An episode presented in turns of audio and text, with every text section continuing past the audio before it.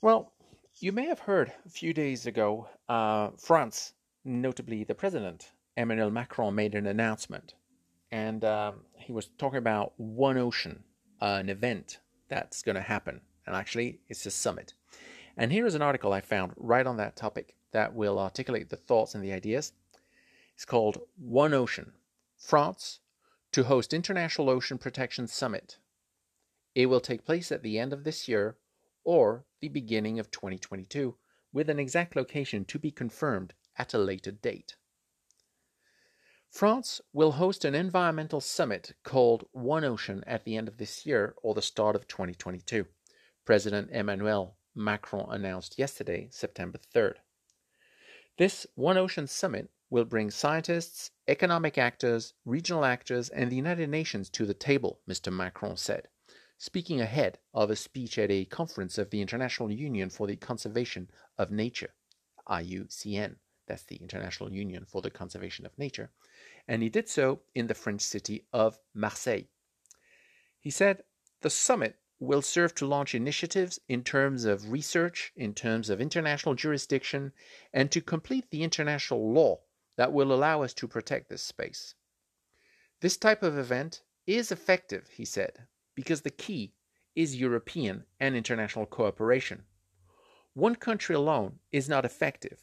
Prog- progress must be at least European, and on certain major issues, it must be global, he said. Separately, a UN conference on oceans is to be held in 2022 in Lisbon, Portugal. It has been postponed because of the COVID 19 epidemic. The IUCN conference in Marseille President Macron opened the IUCN in Marseille by stressing the importance of acting quickly. We have fallen behind on biodiversity and we must catch up, he said. The conference is running until September 11th with 1,300 member organizations of the IUCN and 160 countries represented. Several decisions are expected in order to put an end to the alarming decline in biodiversity, Francois Chartier, Greenpeace's ocean campaigner told France 3. It's a TV network. For example, emergency solutions for the protection of coral reef fish, mangroves, and great apes are to be discussed. Attendees of the Congress will also work on combating soil artificialization, artificialization, thank you, and climate change. For the first time this year, the public is invited to attend the conference, a total of 128 concrete global recommendations are to be presented at the end of this international meeting. 109 of, the, of these have already been voted on by states and NGOs.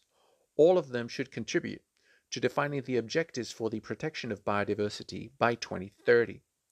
Several other environmental events will also take place this year, including the United Nations uh, Convention on Biological Diversity which is scheduled for October, and the UN Climate Change Conference, COP26, which will take place in Glasgow in November.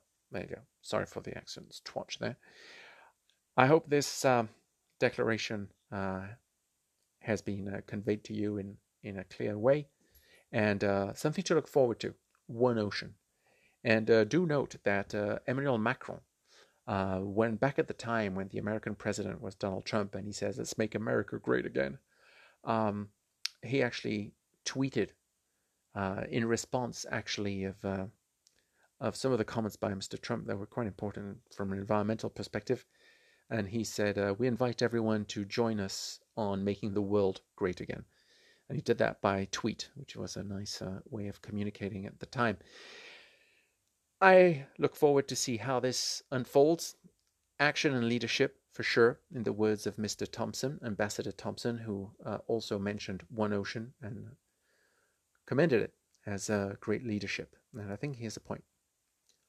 Looking forward to know more as this news unfolds and finds its way throughout the media and evolves also. Thank you very much for listening. Till the next recording.